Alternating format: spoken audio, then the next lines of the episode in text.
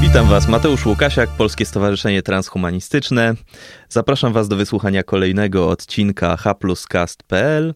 Dzisiejszym gościem będzie Anna Stróż, doktorantka międzywydziałowej? Nie, między... Dziedzinowej. Dziedzinowej Szkoły Doktorskiej Uniwersytetu Warszawskiego. Witam Aniu, bardzo miło Cię gościć. Cześć, witam. Czy może opowiedziałabyś nam trochę o tym, czym się zajmujesz w ramach swojego doktoratu, ale też wokół doktoratu? E, To pozwoli nam jakoś z rozpędem rozpocząć dzisiejszy temat, czyli interfejsy mózg-maszyna. Tematem, tematem mojego doktoratu e, jest badanie zaburzeń świadomości. E, Są to zaburzenia, które e, no mówimy o nieprzejściowych, takich nie, nie czy, czy, czy krótkoczasowych zaburzeniach świadomości, tylko o, o poważniejszych stanach, takich jak stan minimalnej świadomości czy, czy śpiączka. I w ramach pracy doktorskiej, którą zamierzam, którą zamierzam zrealizować, chciałabym badać możliwości po, poznawcze pacjentów e, z zaburzeniami świadomości tego typu. E, To znaczy to, co próbujemy gdzieś tam wyśledzić z użyciem e, różnych technik rejestracji sygnałów bioelektrycznych na przykład, to jest jakby sprawdzenie tego, do, do, do jakiego stopnia pacjenci jakby orientują się w pewnym sensie w otoczeniu, w otoczeniu, w którym, w którym się znajdują, odbierają bodźce o różnej złożoności i, i to jest bardzo ciekawe, to, to, to jest bardzo ciekawe zagadnienie, e, ponieważ przez wiele lat przypuszczało się, że pacjenci będący w takich stanach em, nie doświadczają powiedzmy świata zewnętrznego ani środowiska e, i z użyciem różnych technik neuroobrazowania udało się wykazać, że to nie jest, e, nie jest tak oczywiste, że to nie jest do końca prawdą i że pacjenci, e, część pacjentów na przykład może e, przejawiać w, w, swoim, w swoim mm, właśnie takim wewnętrznym życiu, życiu umysłowym interpretację pewnych bodźców, prawda? Czy też nawet próbę zareagowania na to, o co są poproszeni przez osobę koordynującą badanie.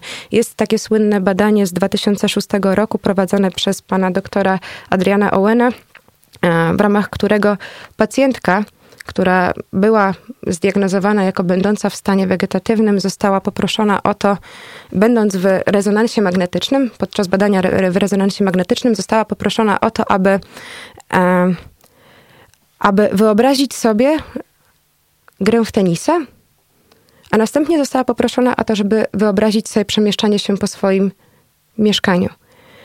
I wówczas wykazano, że w jej aktywności mózgu można było wyróżnić takie wzorce, które odpowiadają, które są bliskie wzorcom, jakie, jakie pojawiają się u zdrowej osoby, e, kiedy jest poproszona również o wykonanie takich zadań.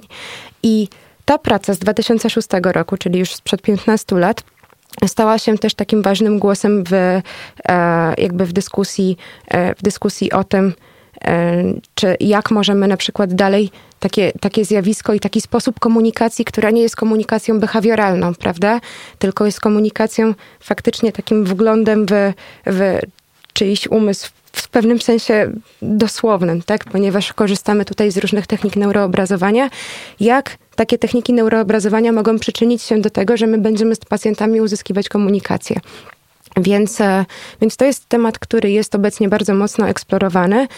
E, I też bada się, w, jakim, w, jak, w jak dużym stopniu na przykład możemy uzyskać wartość diagnostyczną różnych wskaźników wynikających po prostu z, e, z tego typu badań, tak żeby po prostu pacjentom w takich stanach pomagać jak najlepiej. Więc to są, to są tematy, które są eksplorowane w grupach badawczych na, na, na, na całym świecie. E, Ja mam też przyjemność być w grupie badawczej, w ramach której realizuję właśnie swoją pracę doktorską związaną z, e, z obciążeniem poznawczym u, u pacjentów będących w takich stanach. Fascynujące. Wydaje się zatem, że możemy spokojnie powiedzieć, że jesteś specjalistką od zaglądania w głąb ludzkiego umysłu. Brzmi to, mam nadzieję, że nie brzmi to jakkolwiek freudowsko, ani nic z tych rzeczy. Więc... Zajmujemy się prawdziwą nauką, nie psychoanalizą. Mm, chcieliśmy, będziemy w takim razie rozmawiać o tym, jak możemy przy pomocy różnych technologii zajrzeć w głąb umysłu i czy możemy prócz odczytywania tego, co się dzieje w umyśle, jakoś wpływać też na ten umysł. Mhm. Ale na początku może dobrze byłoby jakoś sobie podzielić te technologie, o których dzisiaj będziemy rozmawiać, które będziemy podawać jako przykłady. Czy mogłabyś właśnie w jakiś sposób nakreślić, jak możemy podzielić te technologie, przy pomocy których możemy właśnie zajrzeć w głąb umysłu? Tak, myślę, że takim najbardziej roboczym podziałem, który możemy sobie przyjąć, będzie, będzie podział technik rejestracji i stymulacji na techniki inwazyjne i nieinwazyjne.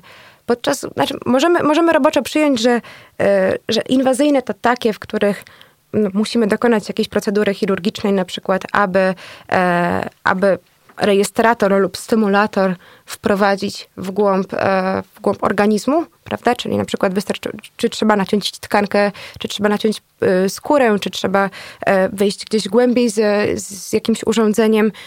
No, to, by, przyjmijmy, że to są wszystkie e, techniki inwazyjne, o których możemy mówić. Natomiast techniki nieinwazyjne wiązalibyśmy raczej z, e, z rejestracjami z powierzchni ciała, ale też z rejestracjami, które z rejestracjami, które możemy zrealizować na przykład za pomocą tak zwanej technologii ubieralnej, czyli e, różnego rodzaju smartwatchy, które mają tam różne inteligentne funkcje, czy możemy też tutaj wykorzystywać akcelerometry, czy możemy wykorzystywać też e, nie wiem, na przykład urządzenia do pomiaru pulsu, czyli rzeczy, które są właściwie nie, nie, nieinwazyjne, prawda? E, tutaj. Więc możemy sobie przyjąć taki roboczy podział na, na takie dwie główne kategorie. Podzieliłaś więc te technologie na technologie implantowalne, technologie e, inwazyjne i na technologie ubieralne czy nieinwazyjne, w których nie dochodzi do uszkodzenia mm, powłok ciała. Zakładam, że są pomiędzy nimi jakieś bardzo znaczące jakościowe różnice, prawda? E, bo kiedy mamy wgląd bezpośrednio do środka mózgu, na pewno te sygnały jest łatwiej odczytać, e, kolokwialnie mówiąc, niż kiedy mamy jeszcze czaszkę, skórę, włosy. Jak to wygląda z sygnałem na przykład EEG, który wydaje się być takim bardzo łatwo dostępny e, i stosunkowo tanią alternatywą dla innych rozwiązań? Sygnał EEG jest sygnałem, jest aktywnością elektryczną pochodzącą z mózgu, którą rejestrujemy za pomocą elektrod i te elektrody są rozmieszczone na powierzchni głowy. To znaczy, my nie musimy tutaj w żaden sposób właśnie inwazyjnie docierać do powierzchni kory mózgowej. Wystarczy, że założymy osobie badanej czepek na głowę i na tym czepku rozmieszczone są w specyficzny sposób elektrody e, i dzięki tym lokalizacjom, które są powiedzmy wystandaryzowane, my możemy też wyniki na przykład badań z wielu osób uśrednić i na przykład określić jakąś tendencję w sygnale, w sygnale który rejestrujemy. I EEG e to tak powiedzmy schodząc tutaj na, na, na, poziom właśnie tego, co tam jest konkretnie rejestrowane, to mówimy o aktywności populacyjnej, e, aktywności populacyjnej neuronów, które e, w ramach, w ramach których prawda, zachodzą zmiany potencjału elektrycznego. Tam są, zachodzą też przepływy prądów jonowych, prawda? I na takim, e, w takim mikros, mikroskopowym obrazie wręcz powiedzmy e, dzieją się pewne zmiany związane właśnie z przemieszczaniem się tych prądów. Wówczas my, to co my rejestrujemy w takim efekcie makroskopowym, to, e, to są właśnie zmiany potencjału elektrycznego, które rejestrujemy na przykład w odniesieniu do jakiegoś odprowadzenia tutaj na głowie.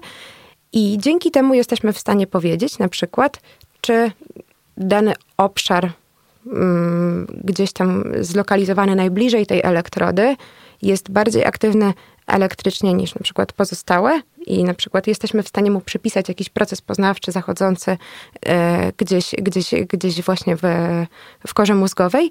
E, natomiast jakby wnioskowanie już z sygnału EEG to są też bardzo często skomplikowane operacje matematyczne i analityczne właśnie z zakresu analizy sygnału, gdzie analizujemy nie tylko takie aspekty jak sam fakt zmiany napięcia w, w sygnale EEG, ale na przykład e, to, jakie częstości w tym sygnale się pojawiają i wówczas możemy wyróżnić no coś, co chyba jest znane, tak jak, jak, jak już ktoś zasłyszał gdzieś pojęcie sygnału EEG i jego rejestracji, to na pewno spotkał się z czymś takim jak fale alfa, beta, gamma, delta, teta, prawda? I e, te fale to są takie kategorie właśnie określone poprzez częstości tego sygnału EEG, i jakby przypisujemy różnym falom i ich pojawianiu się też różne mm, jakieś takie właściwości, powiedzmy, związane z e, przetwarzaniem informacji w naszym mózgu, prawda?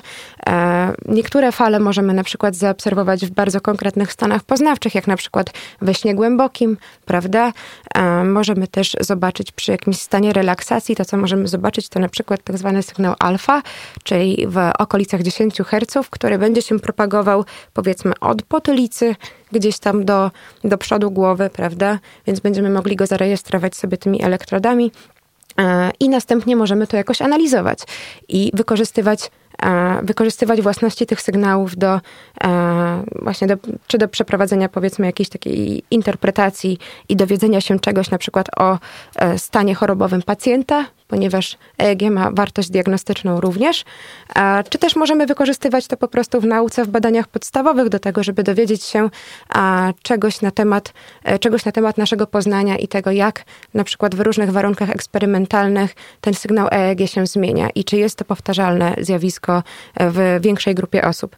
No i poza tym też możemy sygnał EEG analizować w takiej domenie czasowej, czyli po prostu patrzeć, czy w sytuacji, kiedy stosujemy jakiś powtarzalny bodziec, na przykład bodziec świetlny albo bodziec dźwiękowy, czy występuje jakiś powtarzalny wzorzec w tym sygnale EEG, czy zazwyczaj robimy poprzez uśrednienie wielu takich prób. Na przykład wielokrotnie bym zaświeciła ci, yy, nie wiem, jakimś światełkiem, prawda? I następnie każdą taką próbę dobrze zsynchronizowaną, powiedzmy właśnie w czasie, chciałabym sobie wyciąć, a następnie uśrednić ten sygnał, żeby zobaczyć, czy pojawia się u ciebie wzorzec jakiejś aktywności i czy on jest powtarzalny, prawda? E, więc no, robi się takie badania, to są też właśnie badania podstawowe, ale też mają sens kliniczny i, i są również właśnie stosowane przez, przez klinicystów w różnych warunkach, e, w różnych warunkach, żeby wykazać istnienie właśnie różnych, powiedzmy na przykład zaburzeń funkcjonowania e, mózgu. Z tego opisu wynika, że EEG wydaje się być takim bardzo uniwersalnym i dogłębnie badającym nasz mózg e, narzędziem. Po, dlaczego zatem w ogóle szukamy innych narzędzi diagnostycznych czy metod e, diagnostycznych i analitycznych, takich jak na przykład MRI? Mhm. E, naturalnie EEG ma swoje ograniczenia, tak? Szczególnym ograniczeniem w rejestracji i analizie sygnału EEG jest jego niska rozdzielczość przestrzenna. Tak? Tutaj jakby to oznacza nie, nie mniej, nie więcej, a, a, a tyle, że, e, że EEG nie do końca pozwala nam e, ja bardzo dokładnie, starannie sprecyzować miejsce, w którym ta aktywność elektryczna zaszła. To wynika z tego też, że e, zmiany potencjału elektrycznego będą rozchodzić się w całej przestrzeni i one będą też rejestrowane na innych odprowadzeniach, e, wobec czego no, trzeba stosować dosyć złożone operacje matematyczne, aby e, aby odwrócić interpretację sygnału EEG i w ten sposób na przykład wykazać, co mogło być źródłem sygnału, prawda, o, o, takich, o takich wartościach napięcia i o takich częstościach, że on pojawił się na przykład na tej i na tej elektrodzie.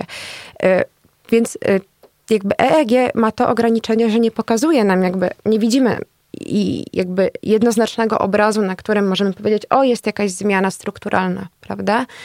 Wobec czego, chociaż zaletą EEG Niewątpliwie jest to, że ma bardzo dobrą rozdzielczość czasową, ponieważ możemy tutaj mówić już o, o rozdzielczości rzędu milisekund, dzięki czemu możemy bardzo starannie, bardzo dokładnie e, zaobserwować właśnie zjawiska elektryczne z powierzchni mózgu. No natomiast, natomiast to ograniczenie przestrzenności jest tutaj, jest, jest tutaj dosyć istotne i z tego też powodu właśnie inne techniki neuroobrazowania, które są komplementarne, na przykład do EEG, czyli powiedzmy chociażby, chociażby właśnie rezonans magnetyczny, który pozwala, e, który właśnie odwrotnie ma niską rozdzielczość czasową, a za to bardzo dobrą rozdzielczość przestrzenną i jesteśmy w stanie po przeprocesowaniu takiego obrazu z rezonansu magnetycznego na przykład wyróżnić poszczególne tkanki, wyróżnić istotę białą, wyróżnić istotę szarą i na tej podstawie na przykład zaobserwować zmianę, która może sugerować jakiś guz. Czy, I to bardzo konkretnie, bardzo lokalnie e, osoba, która powiedzmy analizuje taki obraz kliniczny, jest w stanie bardzo konkretnie opisać e, lokalizację, lokalizację takiej zmiany. Więc e, ja bym, ja, ja bym raczej interpretowała wszystkie techniki neuroobrazowania jako w pewnym sensie komplementarne obrazy i one też tak są zazwyczaj wykorzystywane chyba w praktyce. To znaczy, że jeden obraz będzie dopełnieniem drugiego. Jeden obraz będzie mówił nam o aktywności elektrycznej, podczas gdy drugi obraz może nam mówić na przykład o aktywności właśnie związanej z przepływem krwi. I czy ten przepływ krwi w danym miejscu na przykład nie jest lokalnie ograniczony z jakiegoś powodu. Więc myślę, że też tak warto optymistycznie je traktować. No właśnie, o tym optymizmie. E, teraz w kierunku tego optymizmu chciałem zadać pytanie, no bo mamy na rynku coraz więcej gadżetów, narzędzi ubieralnych, mamy też coraz więcej również w nauce mm, wykorzystywanych narzędzi, które zajmują się właśnie takim lokalnym z zewnątrz rejestrowaniem aktywności mózgu. Czy wyniki w ogóle takich badań mają jakąś wartość? Może źle zadałem pytanie, nie chciałbym aż tak wartościować tych badań, ale na ile, e, na ile wyniki tych badań są użyteczne? Ja bym powiedziała, że bardzo. To znaczy, e, no każde badanie na pewno trzeba byłoby przeczytać w szczególe, prawda, i zobaczyć, jak konkretne rozwiązanie technologiczne, na, na, na jakie artefakty na przykład nas naraża, ale jeżeli te artefakty zostały na przykład przeprocesowane w sposób poprawny, tak? Czyli na przykład zostały usunięte poprawnie i, i wiemy już na przykład, mamy, mamy, mamy, mamy swego rodzaju pewność, że mamy do czynienia na przykład już z sygnałem faktycznie mózgowym, tak? Po przeprocesowaniu artefaktów, no to wszystko jest w porządku, prawda? Więc tylko jakby z, z technologią no właściwie z, z, każdą technologią, powiedzmy, dotyczącą, dotyczącą e, badania parametrów życiowych człowieka, warto mieć na uwadze to, że um, że mamy też zmienność osobniczą, prawda, że, że, że, że yy, różnimy się między sobą i e, nie, nie zawsze na poziomie jednostki te wszystkie aktywności będą powiedzmy tak łatwo widoczne, jak na przykład są widoczne w sensie statystycznym w badaniach, prawda? I, i technologie ubieralne też niewątpliwie są na taki problem jakoś tam, prawda, wystawione, że y, z jednej strony mogą bazować na przetestowaniu, na zwalidowaniu na wielu osobach, natomiast później borykają się z tym, że no na przykład noszę sobie zegarek, jakiś tam smartwatch ja, prawda, i, i, to, i to mój puls jest mierzony, prawda, więc na, na, na, pewno, na pewno jest tak, że e, różne technologie ubieralne e, mają zazwyczaj ograniczenia zastosowania. W tym sensie, że e, no tak jak na przykład e, można zrobić sobie research, taki, w sensie przejrzeć, przejrzeć sobie e, różne oferty technologii ubieralnych i zazwyczaj można się spotkać z zastrzeżeniami takimi jak na przykład dla jakiej grupy wiekowej on jest dedykowany, tak? Albo jakie okoliczności medyczne na przykład wykluczają z jego stosowania, ponieważ e, no jakby Myślę, że myślę, że badacze, którzy eksplorują ten temat e, technologii ubieralnych też niewątpliwie znają, znają się na rzeczy i są w stanie wykluczyć e, powiedzmy też e, zjawiska, które nie byłyby dobrze zinterpretowane na przykład przez dane urządzenie. Wobec czego tak, ja myślę, że ja, ja myślę, że jeżeli wszystkie te warunki są kontrolowane w eksperymencie i i bardzo skrupulatna jest metodologia takiego badania i artefakty są wykluczone, to dlaczego nie? To myślę, że to może być bardzo wartościowe badanie. Może to być też chyba tańsza alternatywa, no bo medical grade EEG kosztuje na pewno dużo więcej niż jakaś przykładowo opaska. Tak, i, i, i też jakby e, też, też takie urządzenia są, są szeroko walidowane, prawda? Wobec czego można na przykład robić takie paradygmaty badawcze, w ramach których robi się takie krzyżowe rejestracje i jednego urządzenia i drugiego urządzenia i zakładając, że jedno z nich jest powiedzmy właśnie takim czy, czy medical grade, ale czy, czy też po prostu rozwiązaniem, które jest naszym punktem odniesienia, jakąś mhm. referencją. Złotym standardem. Tak, złotym standardem, a, a, a drugie, na przykład właśnie jak, jakiegoś wearabla, możemy wykorzystać wówczas do tego, żeby sprawdzić, jak on i, i, i te wyniki, które on przynosi, jak, jak, jak te wyniki się mają w świetle tego złotego standardu.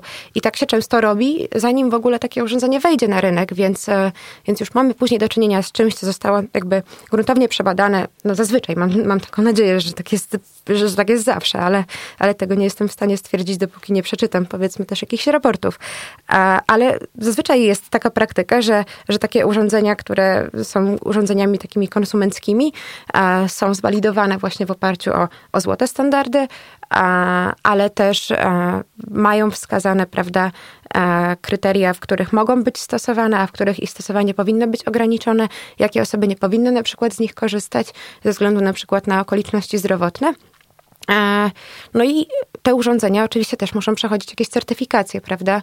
Więc w zależności od tego, powiedzmy, o jaki segment się ubiegają, czy ubiegają się o segment konsumencki, czy ubiegają się o segment właśnie taki e, związany z badaniami medycznymi, ze stosowaniami medycznymi, no to są szeregi regulacji, czy to właśnie na przykład w Unii Europejskiej, czy w Stanach Zjednoczonych, które muszą zostać, e, które, które, które muszą zostać spełnione, aby takie urządzenie mogło uzyskać właściwy certyfikat i tym certyfikatem się posługiwać. Więc warto zwracać uwagę po prostu jako, jako konsument na to, czy, czy urządzenie jest w taki sposób zweryfikowane i myślę, że to załatwia takie problemy. Wydaje mi się też, że dla, z punktu widzenia transhumanisty, e, równie ważne przynajmniej potencjał do zajrzenia w głąb i rejestracji tego, co się dzieje w mózgu, jest też to, czy możemy w jakiś sposób wpływać na aktywność tego mózgu, czy możemy, czy możemy fantazjować o tym, że w przyszłości będziemy mogli na przykład modyfikować swoje emocje przy pomocy takich technologii. Jak w ogóle, czy w ogóle możliwa jest komunikacja dwukierunkowa i w wypadku takich wearabli, i w wypadku jakichś bardziej inwazyjnych implantów? Okej, okay, w przypadku wearabli to e, no, popularnym od, e, myślę, że od dekady tym wątkiem, tematem jest neurofeedback, e, który jakby w ogólności dotyczy tego, aby wykorzystywać takie sprzężenie zwrotne informacji, które możemy pozyskiwać z mózgu właśnie w postaci rejestracji sygnału, czy to będzie na przykład sygnał EEG. Na, na, najczęstsze, najczęstsze zastosowanie właśnie tutaj ma sygnał EEG, ale niekoniecznie musi być to tylko to. Możemy taki sygnał e, zarejestrować, możemy go następnie zewnętrznie poprzez jakieś oprogramowanie zinterpretować i wynik tego oprogramowania powinien wpłynąć na przykład wówczas na nas. I są takie rozwiązania technologiczne, które, e, które proponują właśnie takie aplikacje, e, w ramach których możemy na przykład założyć jakąś opaskę EEG, zarejestrować swój stan poznawczy w danym czasie, aplikacja będzie nam wówczas mówić, żebyśmy na przykład zrelaksowali się bardziej i my wówczas możemy zrelaksować się bardziej, próbować się odprężyć i to miałoby właśnie działać na zasadzie takiego sprzężenia, żeby sobie pomagać w jakimś tam osiągnięciu takiej, y, no, nie wiem, spokoju, wypoczynku, medytacji, relaksacji, jak, jakby można to nazwać różnie. Niepokoi no mnie tak. tylko trochę to, że zazwyczaj, kiedy byle te opaski nie działały na podobnej zasadzie, jak kiedy jesteśmy zdenerwowani, jak ktoś nam mówi, uspokój się. No ale mówimy, czyli reasumując, możliwa jest potencjalna e, zarówno czytanie tego, co się dzieje w naszym mózgu, jak również z zewnątrz pobudzanie. Mhm. Powiedziałam na razie tylko o jednym, o jednym z takich zagadnień, czyli właśnie o neurofeedbacku, gdzie to my sami mielibyśmy powiedzmy wykorzystywać to sprzężenie do tego, żeby, e, żeby się na przykład wyciszyć czy coś e, i, i, i osiągnąć jakiś stan relaksacji chociażby. Natomiast są też e, metody stymulacji, które które faktycz, są faktyczną stymulacją zewnętrzną. I mamy, mam tutaj na myśli na przykład stymulację prądem stałym przeszczaszkową. To jest też jakby nieinwazyjne w tym sensie, że nie jest to coś, co my musimy, do, do czego my musimy na przykład naciąć tkanki, prawda? E, mamy również e, stymulację magnetyczną przeszczaszkową, e, która wykorzystuje na przykład taką zewnętrzną cewkę, która jest przemieszczana nad głową osoby badanej i wówczas ta cewka poprzez, poprzez, e, poprzez wytwarzanie zmiennego pola magnetycznego może indukować prąd elektryczny w e, poszczególnych strukturach mózgu i dzięki temu może wpłynąć na przykład na, no, na nasz stan poznawczy w jakimś stopniu. I to są tematy, które są intensywnie eksplorowane obecnie w kategoriach jakby takich badań podstawowych, ale też w kategoriach być może też klinicznych czy, zas, czy zastosowań, e, zastosowań terapeutycznych. E, tutaj mówi się szeroko o zastosowaniu, o, o zastosowaniu takich terapii poznawczych na przykład, czy, czy, czy, czy w stanach depresji, czy w, czy, czy w badaniu też innych, in, innych, innych zjawisk poznawczych i na przykład w próbie e, no, jakby wspomagania w ten sposób jakiejś terapii, ale to jest jeszcze właśnie na, na etapie intensywnych badań i przynajmniej ja nie znam żadnej takiej terapii, która powiedzmy byłaby już w takim regularnym obiegu do zastosowania na przykład w Polsce. Ale przy implantach do głębokiej stymulacji mówi się też o potencjale w leczeniu choroby Parkinsona, mhm, prawda? Zgadza się. E, mamy nadzieję na to, że może kiedyś uda się pomóc e, paraplegikom, osobom odzyskać władzę w kończynach, chociaż z tego, co mówisz, wynika, że na razie trzeba jeszcze z dystansem patrzeć na tego typu nadzieje. E, to znaczy, e, istnieją też jakby różne rozwiązania technologiczne, które miałyby pomóc pacjentom na przykład mającym e, albo niedoład kończyny, albo całkowity paraliż kończyny, czy, czy połowy ciała, prawda, czy, czy całości ciała. To są, to są rozwiązania, które mogłyby być oparte na przykład właśnie o interfejs mózg-komputer i wówczas na przykład interfejs mózg-komputer skombinowany z egzoszkieletem, który e, na podstawie odczytywania sygnałów mózgowych o intencji ruchu, ten egzoszkielet miałby wspomagać ruch rzeczywistej kończyny, prawda? Więc takie rozwiązania są, a, są rozwijane tak? W sensie jakby można, wa, może warto też po prostu dodać, że, że rynek neurotechnologii e, to jest rynek, który bardzo prężnie się rozwija zwłaszcza w ostatnich latach.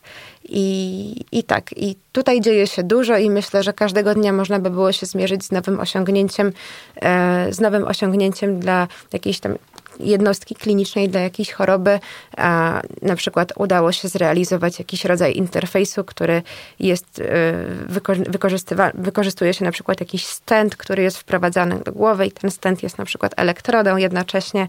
To jest każdego dnia myślę, że można by było spotkać news dotyczący kolejnych, kolejnych ciekawych zastosowań, czy na przykład w protetyce i w wykorzystywaniu prawda, sygnałów e, sygnałów z mózgu o intencji ruchu do tego, żeby te protezy wspomagać, czy też właśnie w e, terapii, terapii, terapii schorzeń czy uszkodzeń e, rdzenia kręgowego, prawda? Przypuszczam, że każdego dnia można znaleźć news na ten temat.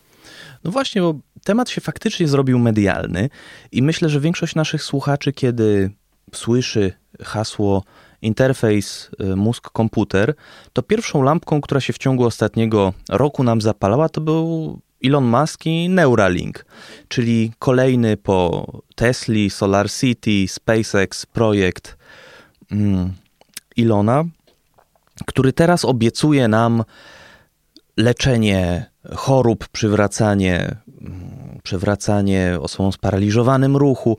Jak z perspektywy osoby, która zajmuje się poniekąd tą tematyką, wyglądają te nadzieje? Czy faktycznie Neuralink jest tutaj pionierem? Um, ja bym powiedziała raczej, że, yy, że stoją na ramionach gigantów, właśnie. To znaczy, że yy, od wielu, naprawdę wielu lat badania, badania kierunkowe w, w charakterze właśnie tworzenia rozwiązań dla, dla właśnie różnych zaburzeń poznawczych, dla zaburzeń motoryki naszego ciała. E, ta, takie, rozwiązania są, ta, takie rozwiązania są przygotowywane, są testowane naprawdę od, od wielu lat i, e, i jest na czym budować. Naprawdę, ten, ten ogrom wiedzy, jaką już teraz mamy o, o naszych kompetencjach poznawczych, jest bardzo wartościowy, choć, e, choć, są tacy, choć są też tacy badacze, którzy twierdzą, że naprawdę wciąż to jest kropla w naszym poznaniu, e, poznaniu umysłu jako takiego.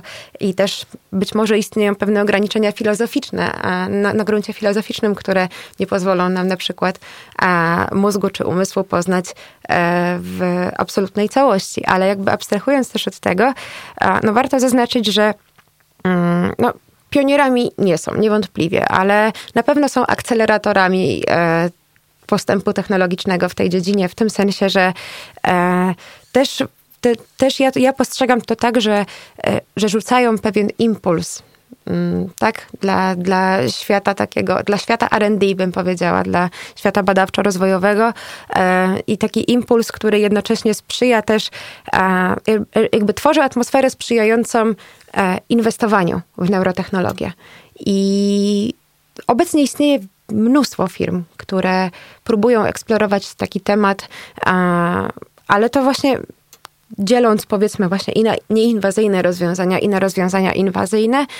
A rozwiązania inwazyjne to też jest coś, co jest eksplorowane od od kilku dziesięcioleci na pewno, chociaż no warto, warto wspomnieć, że pierwsze rejestracje na przykład elektrokortykograficzne, czyli rejestracje z powierzchni, z powierzchni kory głowy były wykonywane no, na zwierzętach, tak, ale były wykonywane no, przecież prawie 150 lat temu chyba, czy nawet nie wiem, czy nie więcej, i były wykonywane przez Richarda Catona. A, jeśli chodzi jeszcze właśnie o rejestrację sygnałów elektrycznych z mózgu, to warto wspomnieć o takich nazwiskach jak Adolf Beck, który był polskim fizjologiem, który też miał istotny wkład w rozwój elektroencefalografii oraz Hans Berger, który w 1924 roku wykonał pierwszą rejestrację EEG na głowie człowieka. Czyli Więc mamy już stuletnią technologię. Niebawem będziemy mogli zrobić imprezę z okazji setnej rocznicy. Pewnie imprezę online. Ale... Może już niedługo. Czyli mówisz, że na, na, razie nie ekscytujesz się bardzo audiowizualizacjami e, wieprzowych węchów od Ilona. E, to nie, nie, nie, nie, zrobiło na mnie jakiegoś super zaskakującego wrażenia, w tym sensie, że e, rejestracje elektrokortykograficzne, czy rejestrację też EEG, e czy rejestrację z implantów będących jakimiś mikromacierzami, czy też po prostu nitkami elektrod. To też jest coś, co już jest eksplorowane od, od iluś tam lat i, i wyniki z takich badań właśnie z udziałem zwierząt e, też, też nawet chyba na studiach moich się pojawiały jako jeden z tematów do, do dyskusji, tak mi się tak kojarzę, gdzie na przykład w taki sposób badano kory wzrokowe, a, znaczy jakby realizowano badania podstawowe w zakresie um, tego, co obecnie już wiemy o korze wzrokowej na przykład i badano kory wzrokowe u kotów wówczas i to też chyba była Nagroda Nobla nawet z tego, jeśli dobrze pamiętam. A niemniej, no i to, co mi imponuje w szczególności w, w projekcie Neuralinka, to a, na pewno kilka rozwiązań technologicznych jest tam bardzo imponujących. Taki minimalizm tego rozwiązania i, i to, że jakby przykładają dużą staranność do zadbania na przykład o, bio, o biokompatybilność materiałów, które będą tam wykorzystywane, to jest też bardzo, e, bardzo interesujące i to jest naprawdę kawał badań do zrobienia też.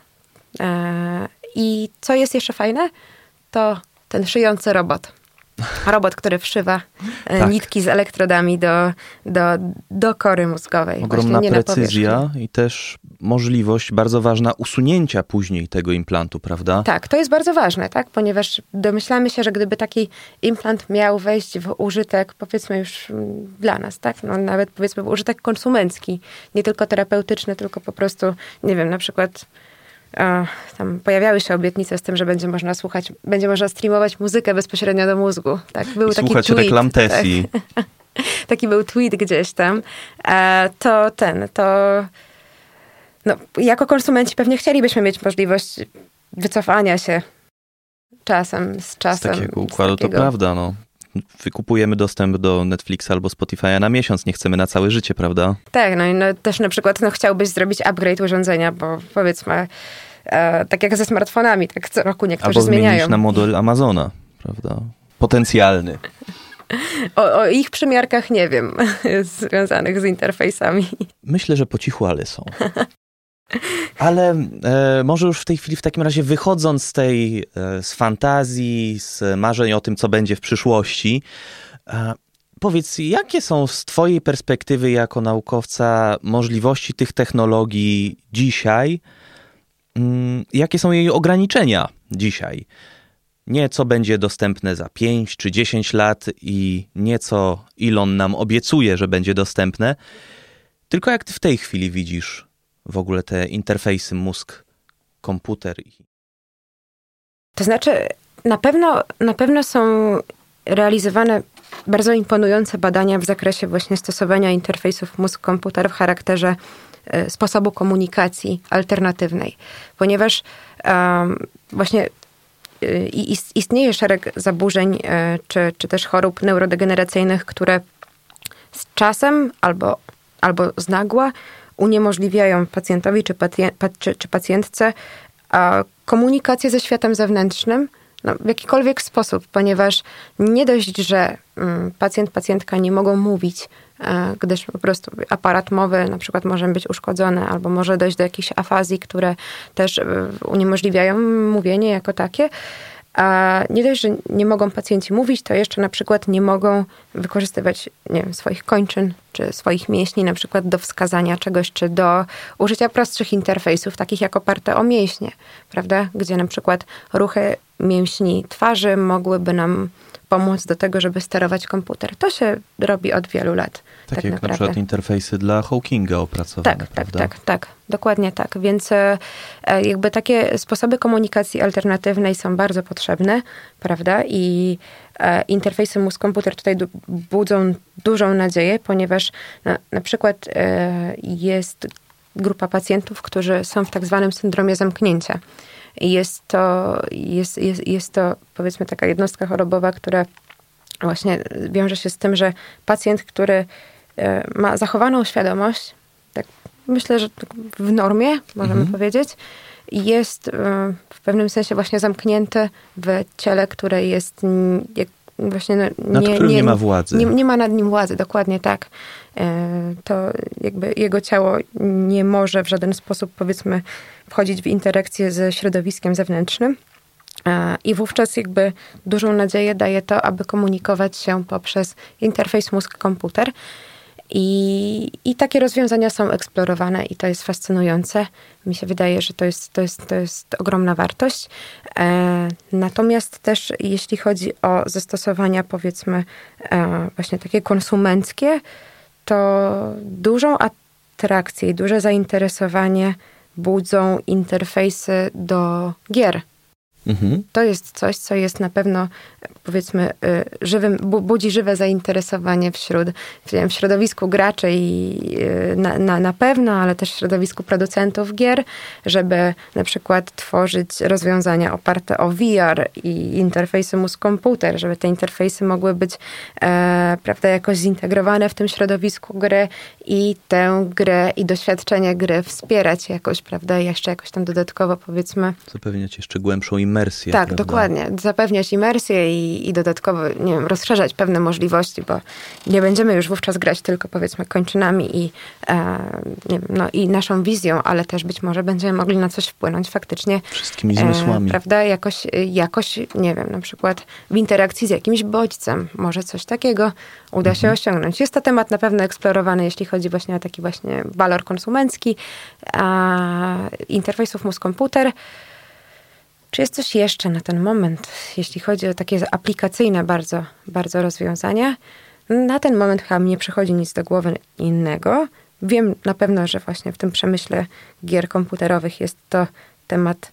Y, budzący zainteresowanie. Budzący zainteresowanie, tak, tak, tak. No i na pewno, na pewno jest to fascynujące w jakimś sensie rozwiązanie, tak? Mhm. I, I fajnie by było gdzieś tam mieć to już w domu i, i sobie pójść pograć coś.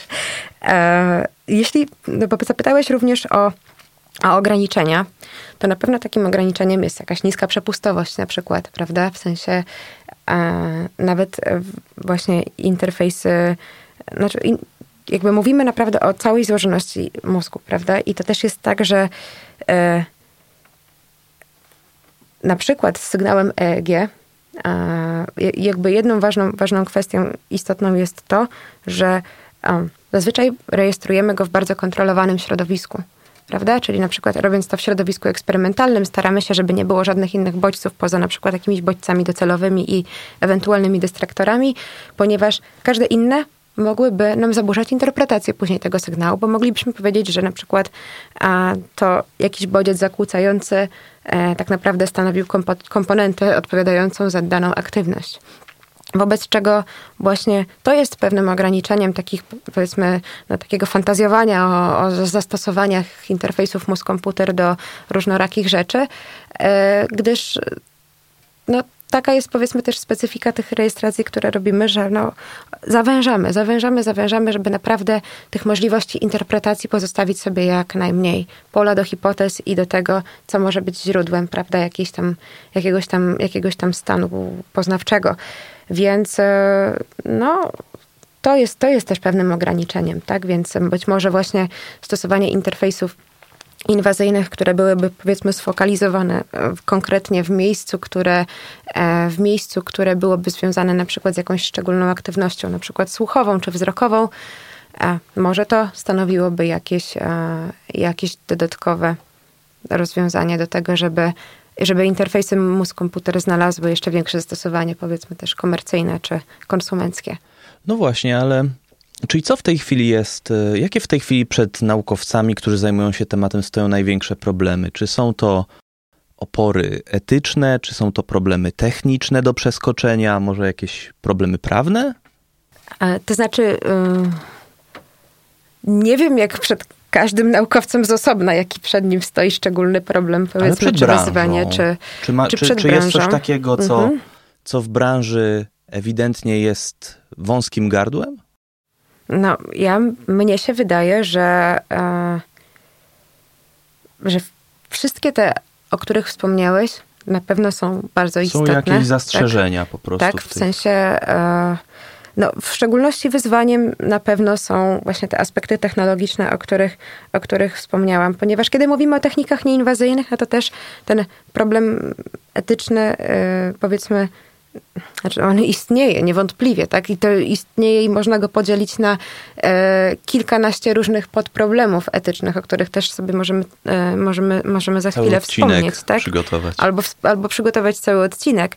E, niemniej E, no, kiedy na przykład mówimy o technikach nieinwazyjnych, no to na przykład kwestia bezpieczeństwa osoby badanej, tak, czy osoby chcącej wziąć, skorzystać z takiego interfejsu, e, kwestia bezpieczeństwa wtedy powiedzmy jest już trochę załatwiona, tak? W sensie mówimy o nieinwazyjnym, nieinwazyjnym rozwiązaniu.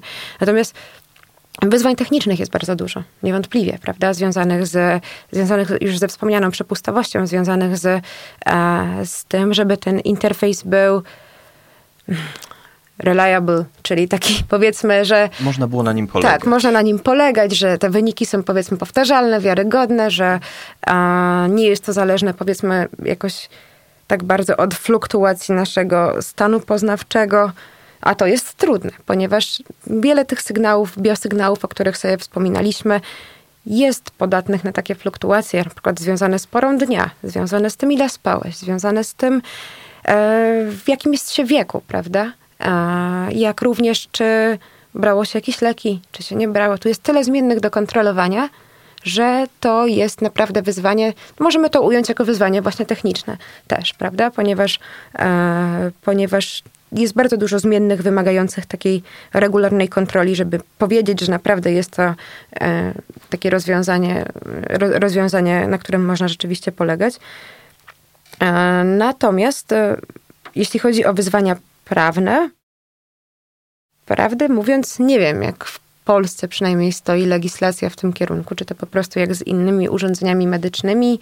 E, natomiast no, kiedy mówilibyśmy w zastosowaniu interfejsu mózg-komputer do gier, do grania po prostu, nie wiem, na przykład na konsoli, to już nie jest to urządzenie, nie rozumielibyśmy tego jako urządzenia medycznego, tylko jako urządzenie do rozrywki stanowi, takie jak okulary VR na przykład, czy coś. Prawdopodobnie, prawda? póki nie jest to technologia inwazyjna, to można domniemywać, że nie byłoby z nią prawnych problemów. O, musiałabym tutaj w takim razie też zaprosić do tej debaty etyczno-prawnej jeszcze kogoś, yy, powiedzmy, i z etyki, i kogoś i z prawa, i wtedy możemy sobie możemy pogadać. Możemy ciekawą debatę przygotować. Możemy sobie tak. zrobić coś takiego, e, na pewno. A powiedz mi, czy widzisz jakieś ryzyka zastosowania takich technologii? Może bezpieczeństwo, a może coś, o czym już kilka razy w trakcie tych spotkań wspominaliśmy, czyli problemy z rozwarstwieniem społecznym? To jest zdecydowanie najczęściej chyba podnoszony problem, jeśli chodzi o debatę o, o neurotechnologiach, ale też o, szerzej mówiąc, o rozwiązaniach neuro mających poprawiać kompetencje poznawcze, powiedzmy, tak? W sensie... O takim dopingu. A, trochę dopingu, tak? Niektórzy postrzegają to faktycznie jako tak zwany neurodoping e, i mówimy tutaj nie tylko o środkach farmakologicznych, ale właśnie też o, o... Ja spotkałam się z takim pojęciem jak electroceuticals, mm-hmm. elektroceutyki. Więc możemy tutaj mówić i o, i o farmakologii, możemy mówić też o właśnie różnego rodzaju urządzeniach elektronicznych, elektrycznych, które mogą służyć do rejestracji czy stymulacji. E, no i zdajemy sobie sprawę z tego, że, że takie rozwiązania są kosztowne, więc e, prawdopodobnie ograniczona grupa osób mogłaby sobie najpierw na nie pozwolić i wówczas, jeżeli to rzeczywiście by sprzyjało rozwijaniu kompetencji poznawczych i na przykład zwiększało produktywność, to przepaść, prawda, yy, przepaść majątkowa, yy, zarobkowa może wówczas się pogłębiać i tym bardziej uniemożliwiać na przykład dostęp do, do, do tego typu technologii, yy, technologii na przykład ubieralnych czy neurotechnologii, które są rozwijane, gdyż one przypuszczam, że byłyby bardzo kosztowne. I no, Pojawiają się pytania, w jaki sposób prawda, taki problem ugryźć, e, bo to jest problem, który jest prawdopodobnie bliżej niż dalej przed nami. E, I e, jeśli chodzi o mm, nie wiem, no jeśli chodzi o stosowanie właśnie rozwiązań, rozwiązań stymulacyjnych, czy jakichś właśnie rozwiązań implantowanych, które powiedzmy mogłyby na przykład, też zupełnie spekulując, poprawiać jakąś funkcję poznawczą, no to można się domyśleć, że to byłoby coś, co było pewnie bardzo kosztowne, gdyż mówimy nie tylko o samym implancie, ale też o procesie, e, o procesie chirurgicznym, który musiałby wówczas zajść i tak dalej, i tak dalej, prawda? Więc e, no to budzi niepokój. I teraz pytanie, czy właśnie pytanie, jak my jako, jako, jako, jako, jako społeczeństwo globalnie jesteśmy przygotowani na, na neurotechnologię i na ich przyjście. Czy powinniśmy przygotowywać się legislacyjnie już teraz, tak jak w przypadku ogólnie no, szeroko pojętej sztucznej inteligencji, prawda, czy na przykład autonomicznych pojazdów, gdzie jakieś legislacje czy jakieś rekomendacje pojawiają się, prawda, na przykład na szczeblu, nie wiem, unijnym, pojawiają się pewne rekomendacje, które następnie e, chcielibyśmy, aby były wdrażane, na przykład związane z etyką sztucznej inteligencji. A, I pytanie, czy z neurotechnologią, jakby, czy, czy, czy, czy nie powinna być analogiczna sytuacja? Czy nie powinna być analogiczna sytuacja i, i chyba warto przypilnować, żeby była. Tak mnie się wydaje, ale to już jest moja opinia, żeby, żeby, żeby takie rekomendacje, powiedzmy, eksperckie a, zaczynały wybrzmiewać gdzieś i, i rozgryzać problemy, które rzeczywiście narastają w obliczu takich neurotechnologii, kiedy one miałyby stać się konsumenckimi rozwiązaniami, a nie tylko rozwiązaniami, powiedzmy, e, terapeutycznymi na przykład. Czy w ogóle tylko naukowymi narzędziami? Tak, prawda? tak, tak. Może takie jeszcze podsumowujące pytanie. Jak zatem uważasz, czy jaka, jaka jest przyszłość? Czy uda mi się namówić ciebie na jakąś spekulację dotyczącą najbliższych pięciu, dziesięciu, a może 110 lat? Jak będą te technologie się rozwijały w ciągu najbliższych lat? Na co pozwolą, na co nie pozwolą? Wow, aż na taką spekulację to chyba ja sobie nie pozwolę, ale, ale na pewno ja, ja wyrażam duży optymizm. Ja jestem jakąś neuroentuzjastką chyba, więc, e, e, więc ja wyrażam duży optymizm co do tego, że, e, że w szczególności e, w zastosowaniach terapeutycznych odnajdziemy te, odnaj, odnajdziemy te technologie. I, I na to bardzo liczę. Jak na przykład e, oglądałam oglądałam wydarzenie związane z prezentacją interfejsów, interfejsu mózg-komputer Elona Muska i Neuralinka, to tam wspomniano, że e, pierwszą grupą pacjentów, e, mam na myśli już osób, tak, e, z którymi, z którymi chcieliby, z którymi Neuralink chciałby pracować, byliby pacjenci, którzy mają właśnie porażenie, no, porażenie części ciała albo porażenie czterokończynowe, co też budzi dużą nadzieję, że, że, że tutaj, że pacjentom w najbliższych latach uda się pomóc i znaleźć jakieś rozwiązania, które pozwolą na przykład przywrócić im sprawność kończyn albo jakoś bypassować tę sprawność poprzez na przykład e, stosowanie dodatkowych e, takich no, wspomagających rozwiązań, jak na przykład te egzoszkielety, o których już, o których już wcześniej wspominałam. Więc e, to, to budzi dużą nadzieję i budzi dużą nadzieję też fakt, że e, istnieje bardzo dużo firm, nie tylko Neuralink, ale istnieje bardzo dużo firm, które rozwijają neurotechnologię współcześnie i jest to rynek, który a jest, jego wzrost jest estymowany tam na, bardzo istotnie na najbliższe lata. Nie jestem w stanie podać liczb, bo nie mam dobrej pamięci do liczb, ale, e, ale były bardzo optymistyczne, optymistyczne wskazania. Jeżeli ktoś byłby zainteresowany, to e, polecam raport e, przygotowany przez The Royal Society w Wielkiej Brytanii. Nazywa się iHuman. I to jest raport dotyczący rynku neurotechnologii za rok 2019, ale jest bardzo solidnym podsumowaniem i różnych technik rejestracji, i różnych technik stymulacji, ale też, e, ale też tego, jakie właśnie wyzwania stoją przed, e, przed neurotechnologiami jako takimi. Bo nie mówimy tylko o interfejsach mózg-komputer, czyli o czymś, co miałoby faktycznie służyć takiej e, bimodalnej komunikacji, prawda, że w, dwu, w, w, dwóch, w dwóch kierunkach, ale jest szereg jakby zastosowań terapeutycznych dodatkowo, prawda? Wspomaganie jakiejś terapii, asystowanie, czy ten właśnie neurofeedback, o którym też wspominałam wcześniej. No, no tak. Natomiast mamy też e, jakby całą kwestię tego neuroenhancement, czyli właśnie wspomagania e, zdolności poznawczych u osób zdrowych.